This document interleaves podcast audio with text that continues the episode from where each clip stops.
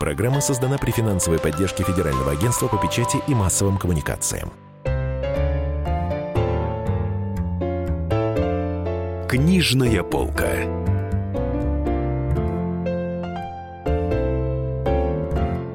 Дорогие друзья, в эфире «Книжная полка» в студии, как обычно, спецкор «Комсомольской правды» Денис Корсаков и Дарья Завгородняя. 9 сентября 2018 года, и сегодня мир отмечает 190-летие со дня рождения Льва Толстого. И сегодня же в Москве на ВВЦ закончилась Московская международная книжная выставка «Ярмарка». И одним из событий на этой книжной выставке «Ярмарки» стала презентация фильма Авдотьи Смирновой «История одного назначения». А сценарий к этой картине написал Павел Басинский, главный, наверное, толстовец современности. У него вышла очень популярная трилогия про Льва Толстого. И вот по небольшой главке из книги «Святой против льва» как раз и снят фильм «История одного назначения». А, ну и вот Павел Басинский и Авдотья Смирнова вместе встретились с гостями Московской международной книжной выставки «Ярмарки» и рассказали собравшимся о своей работе над ним. Авдотья Смирнову спросили, как так получилось, что из маленькой главки, из книги «Святой против льва», которая даже не связана с основным сюжетом этой книги, она сделала такой большой фильм? А, ну, я действительно многолетняя поклонница Павла Валерьевича Басинского. Очень люблю его книги. Но так получилось, что вторую книгу трилогии я почему-то прочла последней.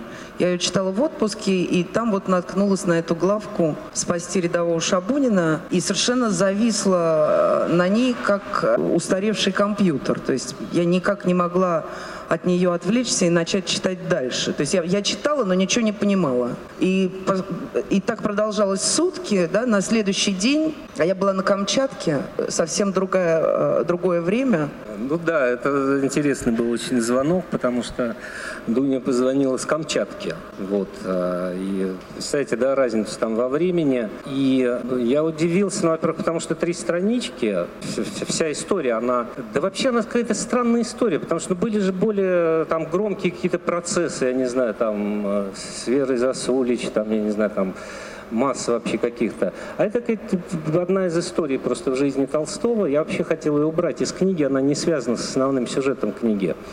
Вот. И к тому же я очень действительно люблю Смирнова как режиссера, но и «Два дня», и «Ко-ко-ко», и «Отцы и дети», там экранизация, это все-таки другие совершенно фильмы, здесь такая мрачная история.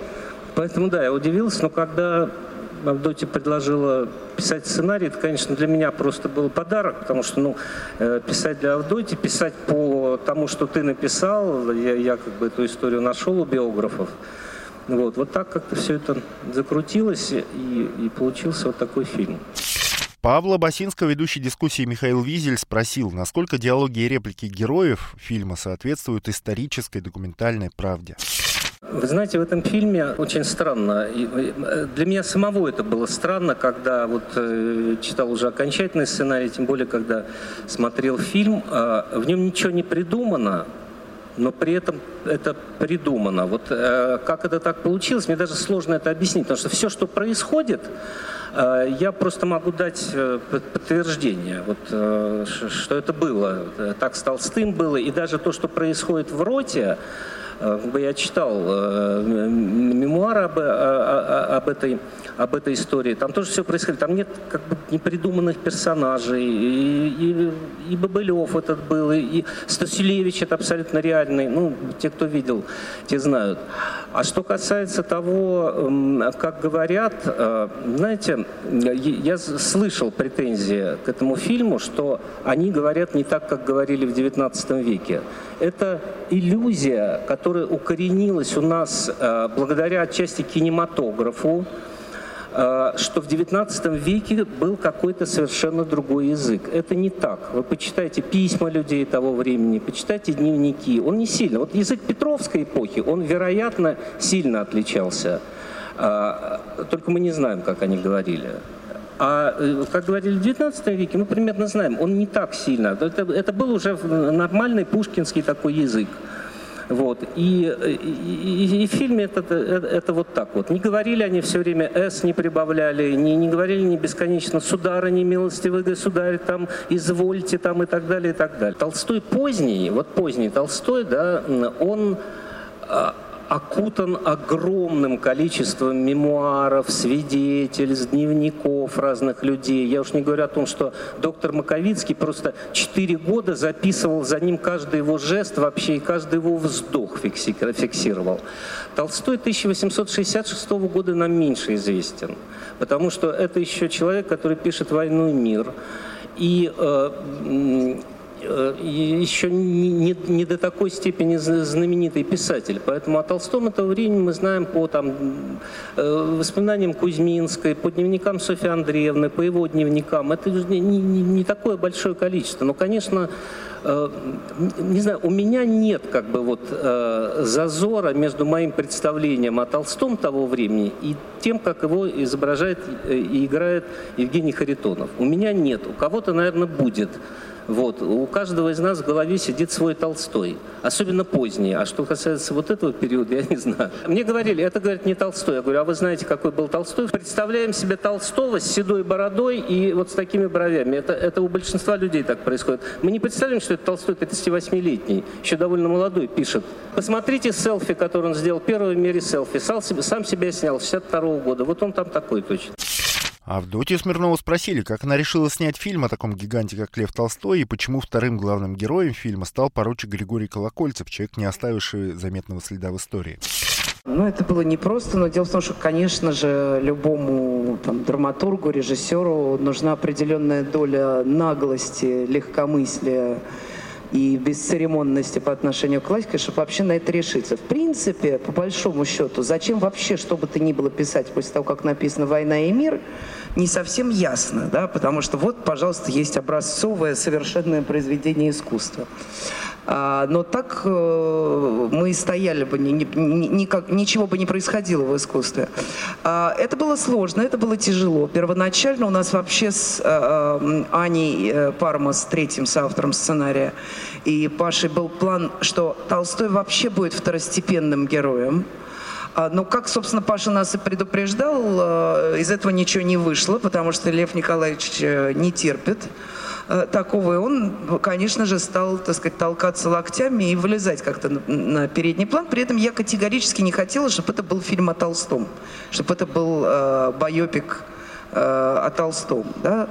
И, и мы долго искали конструкцию, пока мы не нашли, что главный герой это Гриша Колокольцев, и вообще это история его любви к Льву Толстому, да, потому что э, все мы знаем, что мы, мы в молодости влюбляемся в старших друзей да, у нас есть старшая подруга или старший друг, или это преподаватель в институте, да, ради которого мы хотим стать особенными, чтобы нас заметили, чтобы нас похвалили и так далее и тому подобное. Это такая вот первая сильная бескорыстная любовь, э, да, которая, в общем, всегда в жизни кончается так или иначе разочарованием, но через это человек взрослеет. Вот когда мы нашли эту конструкцию, выстроился сценарий. Но дальше у нас очень долго не получался, собственно, Толстой. Мы пытаемся, у нас уже есть конструкция, все, мы пытаемся писать э, уже текст, диалоги, а мы очень любим писать диалоги с Аней Пармос и делаем это очень легко. А тут, ну вот хоть тресни, идет какая-то мертвечина, казенщина, и все не то. И тогда, я помню, мы сидели просто у нас на даче с э, Пармос во дворе, и мы просто взмолились Льву, Льву Николаевичу со следующим текстом – что, ну, Лев Николаевич, ну, что же ты так упрямишься? Ну, перестань ты вредничать, ради Бога. Но все равно же про тебя снимут фильм. Но только снимут какие-нибудь козлы, которые ничего в тебе не понимают. А мы же тебя любим, но помоги ты нам. И надо сказать, что на следующий день мы придумали речь на суде, которая от начала до конца придумана. Мы ее послали Паше, мы ее послали продюсеру Сильянову, они нас оба благословили, и от этой речи размотался весь Толстой, то есть весь, мы нашли, в этой речи мы нашли его образ, какой он должен быть, про что он весь, да, как, ну, как бы, как прийти к этой речи. То есть Лев Николаевич смилостивился сказал, ну, черт с вами, дуры. Друзья, это книжная полка, не переключайтесь. Вернемся к вам с новостями с Московской международной книжной выставки ярмарки после новостей и рекламы. Книжная полка. Британские ученые доказали, у тех, кто слушает подзарядку, в два раза медленнее садится телефон. Утреннее шоу «Подзарядка» с Вероникой Борисенковой и Сергеем Красновым слушайте по будням с 7 до 11 утра по московскому времени.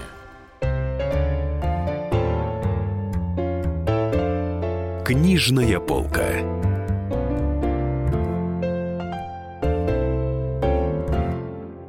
Друзья, это «Книжная полка». В студии, как обычно, Денис Корсаков, Дарья Завгородняя. Мы говорим о гостях Московской международной книжной выставки «Ярмарки», которая сегодня закончилась на ВВЦ.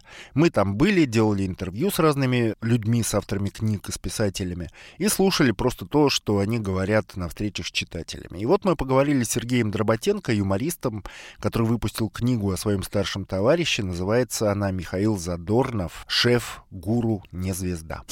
У меня этот опыт был и до этой книги. Вот. Кроме того, я же еще до этого пьесу написал, которую мы сейчас с успехом играем. Поэтому какой-никакой опыт был. Это, скажем так, первый опыт, ну, мемуаров, наверное. Как вы познакомились с Михаилом Николаевичем? Ну, я с ним познакомился сначала, как и все люди, заочно, по телевизору. А он о моем существовании узнал вот на этом конкурсе, который был в 99 году в Москве в театре «Эрмитаж». Он в жюри не сидел, потому что он это все дело не приветствует. Он пришел на гала-концерт лауреатов и потом остался на банкет. Вот, собственно, там мы первый раз друг другу в глаза посмотрели. У Задорнова были крайне эксцентрические теории насчет русского языка и происхождения русских слов. О древних ариях, таком народе, о слове «ра», которое означало якобы солнечный свет и проявилось в словах «Россия», «вера», «правда», «радость», «литература». Но мне это все было странно слышать я понимал, что если это все так просто, как представляет Михаил Николаевич, то почему это пришло в голову только ему? А все эти тысячи лет, пока жили славяне, никто и не додумался, что от слова «ра», оказывается, все образуется. Но с другой стороны, он же все-таки изучал вопрос, и эта точка зрения действительно имела место быть. Он далеко не первый, кто так считал. Это еще XVIII веке были споры по этому поводу. Я к этому относился, конечно, немножко скептически. Галкин это на дух не переносил, потому что он-то как раз лингвист. Задурнов, как правило, все свои новые какие-то там увлечения, сюжеты он проверял на близких. И вот когда мы приехали его поздравить с 60-летием, там еще было два свободных дня, и вот он так на пляже потихонечку начал прощупывать. Ну, надо о чем-то говорить. Уже все новости обсудили, коллег помянули. Ну, вроде как э, надо о чем-то дальше говорить. И вот он так потихонечку начал прощупывать, работает или нет эта его теория на нас. Вот. Ну и Макс ему сразу дал понять, что, говорит, Михаил Николаевич, ну, я вам сразу хочу сказать, это бред полный, а вы уж сами там смотрите, как чего. Ну, Задорнов его не послушался. А он не обиделся на Максима? Обиделся. Обиделся. А в чем это выражалось его Перестал разговаривать? Да нет, ну, ну все же интеллигентные люди. Надулся, наверное, так. Потому что, ну вот представьте, вы чем-то увлечены очень сильно. И вдруг кто-то вам говорит, что вы занимаетесь ерундой, это никому не надо. Ну как вы к этому отнесетесь? Ну вам будет неприятно. Да? Ну я думаю, ему было так же момент. А скажите, он тщательно следил за своей диетой, например? Только отследить свой период работы. Что было потом, я уже не вдавался. Но, например, когда мы работали, Оля Рогова таскала еще один чемодан, где было его питание. Что там находилось? Там находились пакеты с диким рисом. Где-то он его покупал, я не знаю где. Вещь очень дурно пахнущая и довольно долго она готовится. И Задорно выходил на сцену, Ольга ему ставила прямо в гримерке варить эту кашу. Первое деление длилось часа полтора, вот она только-только успевала подойти. Он заходил, поскольку он сидел на этой диете, там еще какие-то хлебцы ржаные, еще что-то и прочее. Ну, в общем, человеку постоянно хотелось есть. Поэтому, естественно, окружающие это чувствуют. Он приходил, ел эту кашу, шел на второе отделение. А, вот, а понимаете, мы же вроде как люди, нам же ну, нужно есть, так сказать, все неправильно. и все вредно. А его куда деть? Он тоже сидит за столом.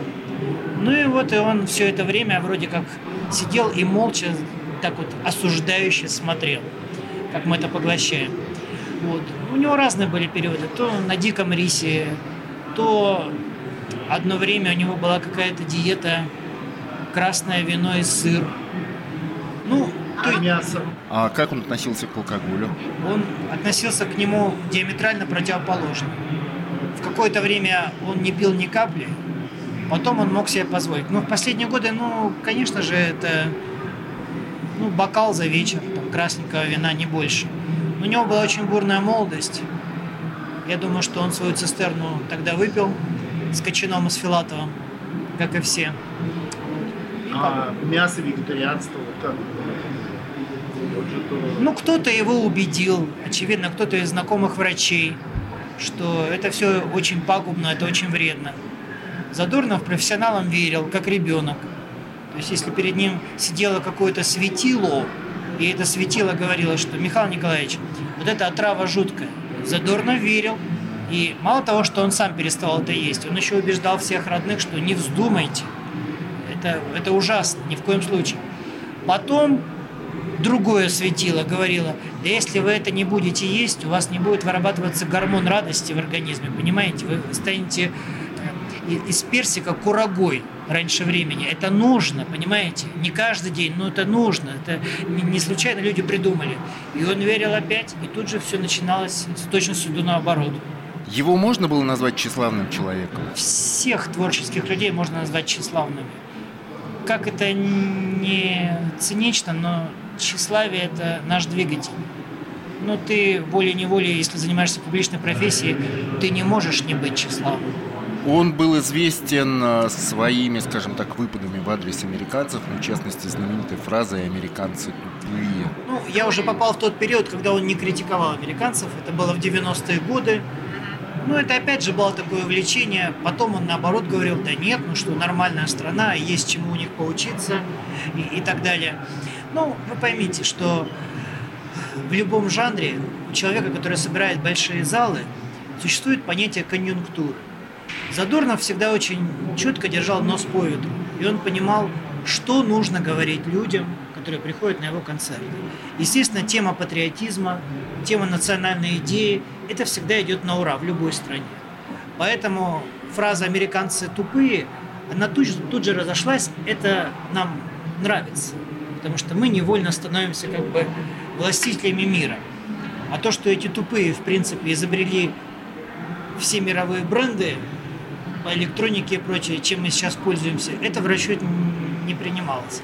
Ну вот у него была такая позиция. Ну, в принципе, относиться прямо уж абсолютно серьезно к этому не стоит, потому что, ну, в первую очередь, там все равно шоумен. А потом уже шла какая-то философия и прочее. Что его в жизни больше всего раздражало? Его раздражали люди, а, которые вели себя по-хамски. Его, конечно же, могли вывести из себя люди необразованные, которые, тем не менее, вели себя как академики. Хотя, если копнуть поглубже, там, собственно, и средней школы не пахло.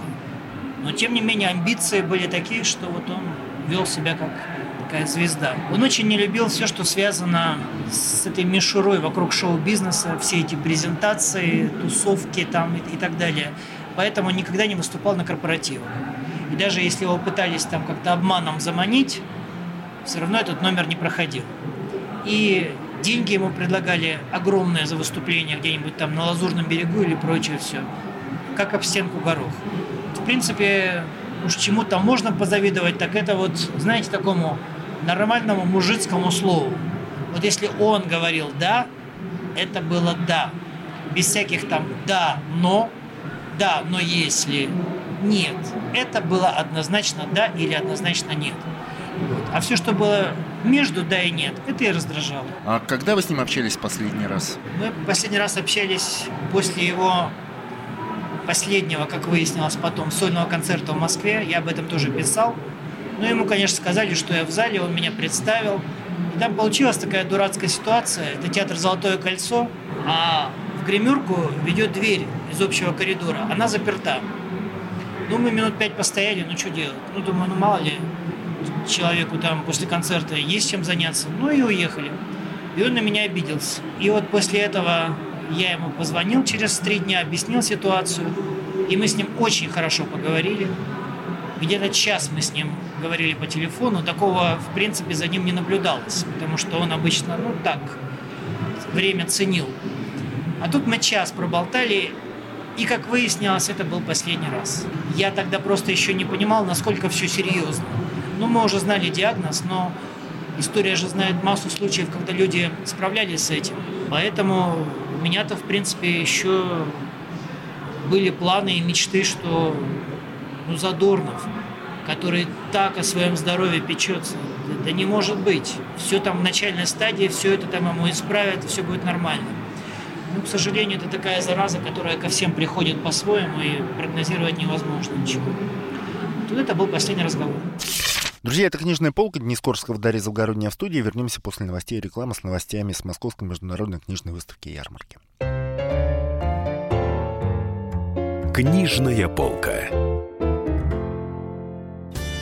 Каждый вторник с 10 утра по московскому времени в программе «Главное вовремя» садово-огородные советы в прямом эфире – про все, что э, зеленое, скажем так. Хочу, чтобы радиослушатели задавали свои вопросы. Большой эксперт. Самая удачная находка для всех работников мотыги и лопаты. Тетя Таня Кудряшова. И дети меня зовут мать всего зеленого. Вот такая петрушка на радио «Комсомольская правда». Слушайте и звоните по вторникам с 10 утра по московскому времени.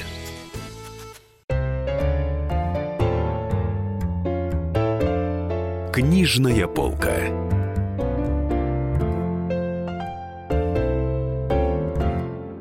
Друзья, снова книжная полка. Денис Корсков, Дарья Завгородняя в студии. И мы поговорили на Московской международной книжной ярмарке с одной из самых популярных писательниц в стране, с Татьяной Устиновой, автором детективов, которые расходятся совершенно неимоверными тиражами. У нее сейчас вышел как раз новый роман, который называется «Звезды и лисы». Расскажи для начала, о чем роман «Звезды и лисы». О звездах и лисах. Лисы там две. А, одна лиса из Инстаграма, она называется Джунипер Фокс. Вот э, я думаю, что поклонники Инстаграм знакомы с этой лисой. Она живет в Америке и была спасена с какой-то пушной фирмы, где из нее предполагал сделать шубу. А другая лиса – это девушка, которой 22 года, и зовут ее Юля. Но Юля – это очень тупое имя. Поэтому она лиса, понимаете? А звезды это разные звезды, в том числе вот звезды рэпа, потому что там а, еще один главный герой это рэпер. А, звать его Парадонтос, Парадонтос. Ну, я, в общем, там веселилась как могла. Особенно, когда складывала а, рифмы, которые он э, произносит. Это история о том, как хороша жизнь, понимаете? О том, как прекрасно, когда в Москву приходит весна. О том, как хорошо поехать на дачу о том, какая радость вдруг неожиданно встретить девушку, которая ни в чем тебе не подходит и никак тебе не соответствует, и вообще интересовать тебя не может. А, и понять, что что-то вдруг изменилось, да, и, и мир изменился, э, и все пошло по другому сценарию, понимаете, да. Вот это про это книжка. Героя рэпера там обвиняют в убийстве. Да, рэпера обвиняют в убийстве, его брата обвиняют в убийстве, которого они, разумеется, не совершали, и они должны как-то оправдаться, а им не, они не привыкли оправдываться. Один в силу того, что он ученый и очень деликатный и застенчивый человек, другой в силу того, что он рэпер и э, он знаменит и у него все берут автограф, и он э, со всех сторон прикрыт адвокатами, охранниками, да, ну как его могут, в чем его могут обвинить, понимаете? И это, конечно, некоторые испытания. Почему ваш герой именно рэпер? Тема рэп-баттлов стала широко обсуждаться самыми широкими слоями населения сравнительно недавно. То есть у вас получается утром в газете, вечером в куплете. А, потому что вот это вообще культура, она такая забавная. Вы как-то говорили, что в этом романе будет персонаж, у которого есть реальный прототип. А кто это? Не скажу. Легко будет его узнать? Да, да. Мы сейчас говорили о рэперах, на которых обрушилась слава. А, но ведь и на вас она обрушилась в какой-то момент. Вы стали одной из самых популярных писательниц в стране. Во-первых, я очень взрослая тетя, да? Мне 50 лет. В этом году стукнуло. а я никогда не просыпалась знаменитой. В отличие, я не знаю, от Татьяны Самойловой, э, героини фильма «Летят журавли», никто не знает, кто это такая. Ну, допустим, от Эмили Кларк, героини фильма «Игра престолов». Я писала свои книжки, постепенно их там печатали, печатали их все больше и больше, с каждым годом. Потом мне предложили работать на телевидении, я с радостью согласилась. Конечно, я узнаваемый человек, что говорить-то. Я прекрасно это знаю, и на улицах узнают, и на автограф-сессию собираются люди. Я всегда этому радуюсь, я очень благодарна людям, которые приходят. Это не пустые слова, потому что вот в моем случае без вот этой вот обратной связи невозможно работать. То есть если я не вижу читателей, э, то я не понимаю, для кого я работаю. Надо поехать в Иркутск, и чтобы там библиотека или в Анадыре. В Анадыре вообще отличная библиотека. Я была в Анадыре два раза. И чтобы там в Анадыре организовали встречу с читателями, библиотека организовала. И вот это вот, это самый кайф, это самый класс, поговорить с людьми. Мне про это сказал, между прочим, Охлобыстин только что, что у него была вот программа, ну, там, как у всех артистов, он ездит, что-то на гитаре играет и поет, да? А виделись мы с ним, ну, я не знаю, может, ну, месяц назад, да? И он мне говорит, вы знаете, я понял, что а, вот это все пение и игру на гитаре надо заканчивать и прекратить вообще на встречах. И нужно просто выходить и разговаривать с людьми. Я абсолютно с ним согласна. Поэтому так востребован жанр интервью, да? Вот мы сейчас с вами чем занимаемся, да? Мы разговариваем друг с другом. Этот э, несчастный страдалец э, Дудь, он тоже разговаривает со всеми, да? А, и все на это смотрят. Ну, что особенно? Все два человека разговаривают друг с другом. Кто там что не видал-то? Они друг в друга не стреляют, стулья не кидают. Программа «Мой герой», которую я веду на телевидении, она состоит ровно из этого же. Но, тем не менее, вот разговор имеет огромное значение. Потому что то время, что а, вы не тратите на войну, мужчины, да, а мы народы, женщины, да, все остальное время мы проводим в разговорах. А почему Дудь страдалец? Ой, он так мучается, бедный, боже мой, как он мучается, вы видели? А как он вам кажется? Ну как он, он освоится, он молодец, ну ему трудно, трудно, трудно. Просто, как вам сказать, э, немножко мало опыта, да, и кругозора. Но все получается, и дальше будет только лучше. Вам нравится работать на телевидении? Не приходило в голову мысли оставить эту работу? Я люблю очень телевидение как отдельную работу. И для меня это ну, вот особый мир, который я просто люблю. А с первого дня, когда я пришла на телевидение, миновав бюро пропусков, я увидела такой, значит, плакат – на такой стене, такой, знаете, как будто после обстрела, потому что российское телевидение, на котором я начинала работу э, на пятой улице Имского поля, получило здание как Министерства сельского хозяйства, что ли, да, и там жуть какая-то была. И там на этом, значит, на этой стене, как будто после обстрела была, была надпись «Эфирная зона». Вход только по пропускам. С тех, с тех пор я обожаю телевидение, входы по пропускам, кабели, команда «Мотор» идет – любая съемка начинается с команды «Мотор идет», заканчивается командой «Стоп-мотор». Никакие моторы уже никуда не идут, Денис. Давным-давно. Но это так клево. Даже вот запах студии это клево. Грим, а там на гриме сидишь, э, редактор что-нибудь тебе объясняет. Ой, это, это такая прекрасная работа телевизионная. Вы, согласно данным книжной палаты, один из самых рейтинговых российских авторов. Причем на первых шести позициях именно среди российских авторов это женщины, авторы детективов. Чем вы это объясняете? Это просто случайная флуктуация, а, вот, которая в настоящее время такая. Я сейчас скажу ужасное, но я вообще не пишу никаких детективов. И то, что в романе есть труп – это ничего не означает. Этот труп нужен для того, чтобы двигался сюжет, и читатель двигался за сюжетом, и я двигалась за сюжетом тоже. Потому что не будучи Федором Михайловичем Достоевским, никак. И не умея заглянуть в бездны падений человеческого духа, или на вершины его взлета, да, туда, куда может заглянуть только гений и только мужчина – я обязана, как автор читателя, развлекать. Навязывать ему свою философию или какие-то жизненные позиции, или свои мысли. Не пытаясь его увлечь, я не считаю возможным. Это будет смертная скукота, никому не нужно. Поэтому там внутри романа присутствует обязательно а, какое-то событие, которое повлечет за собой некий слом а, обыденной ситуации. Вот, собственно, и все. А почему только мужчина может заглянуть в бездну и высь? Ну, потому что гением может быть только мужчина. А женщина гением может быть? Это смелое утверждение, потому что мы привыкли к высказываниям женщин, склонных к феминизму в последнее время. Нет, я не знаю никаких женщин, склонных к феминизму. Это женщины, склонные к феминизму, у них что с гормональным фоном. Равноправие женщинам не нужно. Я, извините меня, Денис, да? это, это все какие-то пустые совершенно лозунги, дурацкие и глупые. Это все равно, что вот это вот все, все вот эти пресловутые разговоры про вес. Понимаете, что женщина, девушка, она должна весить 55 килограммов. Если она весит 62, это значит, что она не укладывается в какие-то глянцевые стандарты.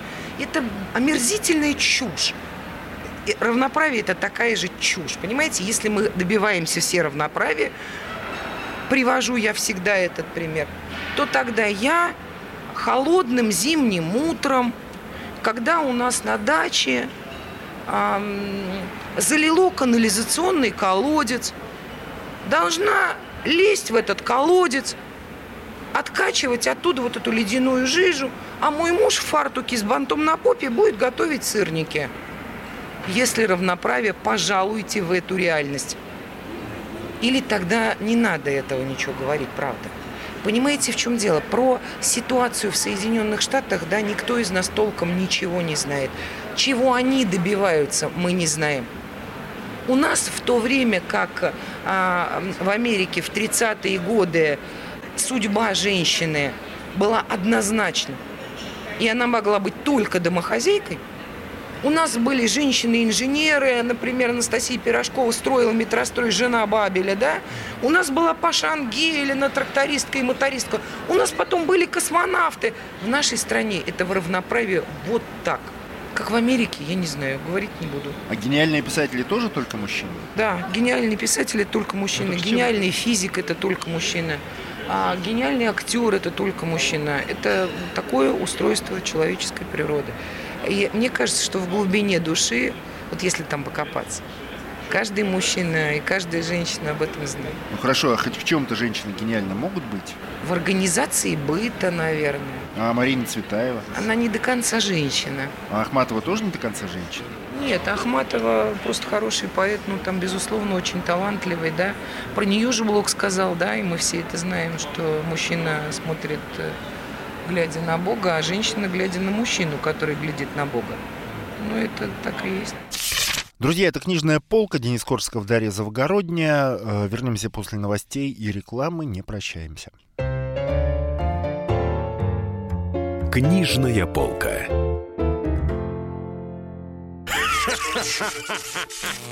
Машина времени! Она работает! Док, а ты уверен? Да! Посмотри сам! Но, док, это же просто радиоприемник. А чего ты ждал? Давай, включай дежавю! Вперед! В прошлое! Ностальгический удар от Михаила Антонова. Воспоминания о том, что мы бережно храним в памяти. Программа «Дежавю» по будням с 11 вечера в прямом эфире радио «Комсомольская правда».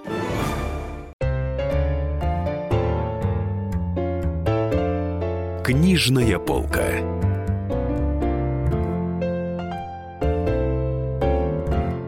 Наталья Варлей, замечательная актриса, а, известная всем по фильмам «Кавказская пленница», «Ви», ну и многим другим, она написала книгу воспоминаний о своей жизни. Называется книга «Канатоходка», и презентация ее прошла как раз на Московской международной книжной выставке «Ярмарке». Только-только она вышла в издательстве «Эксмо». И вот давайте послушаем, о чем актриса э, говорила читателям, которые собрались на стенде издательства. О своей книге «Канатоходка». Книга исповедальная, Сказать, что я писала биографию нельзя, потому что это собрано из моих э, дневников, написанных в самое разное время. Я начала писать эти дневники тогда, когда научилась писать. А писать я научилась в 4 года. Сразу стала писать дневники и стихи. Стихов больше сначала было. А потом я все-таки решила объединить все мои записи, склеив их событиями, которые происходили между этими записями – ну и вот получилась вот эта книга, которая называется «Канатоходка». «Канатоходка» Пишу я в начале книги. Это не потому, что я умею ходить по канату и работала в цирке, а потому что жизнь это гораздо более сложный, а иногда и опасный баланс между любовью и нелюбовью, пониманием, непониманием, справедливостью и несправедливостью, жизнью и смертью. К сожалению, сподвигло меня бессилие перед э, жур, журналистским произволом. Потому что такое количество моих лжебиографий гуляло и гуляет и в желтой прессе, и в каких-то ток-шоу, в передачах. Раньше я плакала от лжи. Однажды я даже написала письмо Владимиру Владимировичу Путину, чтобы он защитил меня от журналистского произвола. Но письмо это я так и не отправила, решила, что есть гораздо более простой путь сесть и написать все так, как было. Что я и сделала. О ремейках «Кавказской пленницы» и других советских фильмов. Да, я смотрела все, все ремейки, я считаю, что это ужасно. Я считаю, что это ужасно. Для того, чтобы снять «Кавказская пленница 2», нужно обладать таким же талантом, как у Гайдая – как у Гайдая. Хочется тем, кто снимал «Кавказскую пленницу», сказать, мальчики, не бойтесь, как у Гайдая у вас все равно не получится. И здесь уже не поможет ни многомиллионный э, бюджет, ни знаменитые артисты, которые снимались в этой картине, ни музыка Зацепина, ни поддержка Министерства культуры. Фильм ужасный. О Юрии Никулине. Вот, например, с Юрием Владимировичем Никулиным я познакомилась, когда мне было 12 лет. Я была в детской студии, я не знала, каким образом подобраться к любимой профессии, мечтала о цирке. Э, родители хватались за, за голову, но думали, что никогда в жизни я цирковой артисткой не стану. Но я стала. Вот. Но я поступила в детскую студию при цирке, и нам, как студийцам, приходилось иногда выступать вместе с замечательным Юрием Владимировичем Никулиным и э, Михаилом Шейдиным, его партнером, в сюжетных, тогда было очень э, много сюжетных представлений. «Трубка мира», «Куба, любовь моя», в которой, кстати, Кахно и Кобзон пели эту песню «Куба, любовь моя», да. Мы наблюдали всегда из прохода, как работают Юрий Владимирович и э, Михаил Шуйдин, мы их называли дядя Юра и дядя Миша, потому что несмотря на то, что они разыгрывали одни и те же репризы, каждый раз это было по-новому сыграно. И вот это было потрясающе. Я встретилась с Юрием Владимировичем на «Кавказской пленнице» спустя 6 лет, мне было 18 лет. Миф, то, что Юрий Владимирович привел меня в кино, в кино и на «Кавказскую пленницу». Он меня даже сначала не узнал, потому что был большой достаточно перерыв между нашими общениями. Я тоже всегда присутствовала по, по старой цирковой привычке, даже тогда, когда я не участвовала в, той, в, сцен, в съемках той или иной сцены, я всегда наблюдала. Потому что потрясающая способность фантазировать и импровизировать, она просто э, изумляла. Ну, я не буду говорить о каких-то отдельных трюках, но вот, предположим, помните там, когда Никулин чешет пятку? Ну вот он придумал это прямо вот на ходу, как это сделать.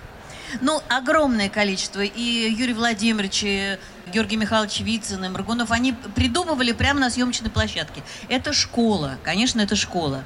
Но в Юрии Владимировиче была еще удивительная совершенно черта. Он был человеком невероятно отзывчивым, добрым, сострадательным. Я дважды к нему в жизни обращалась, и он оба раза мне помог. О своей творческой биографии и о том, что «Кавказская пленница» и «Ви» так и остались самыми известными ее картинами. Нет, я не нахожу. Бывает талантливый человек, но судьба его не сложилась.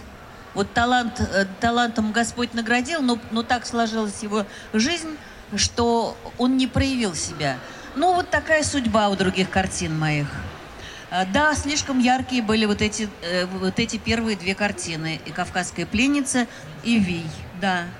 Но э, я считаю, что не менее профессиональная и не менее интересная работа в э, фильме, предположим, «Мой папа идеалист», или «Большой аттракцион», или фильм «Золото» по роману Бориса Николаевича Полевого. И так и будет по э, Симонову. Ну, это вы, вы сидите, морщитесь, потому что вам не нравится. А есть люди, которым нравится. Вот Коля Лебедев в, предисловии кни книги написал, что мне гораздо больше Наташе нравится Наташины работы в фильме «Так и будет», где у нее роль эм, сложная, возрастная.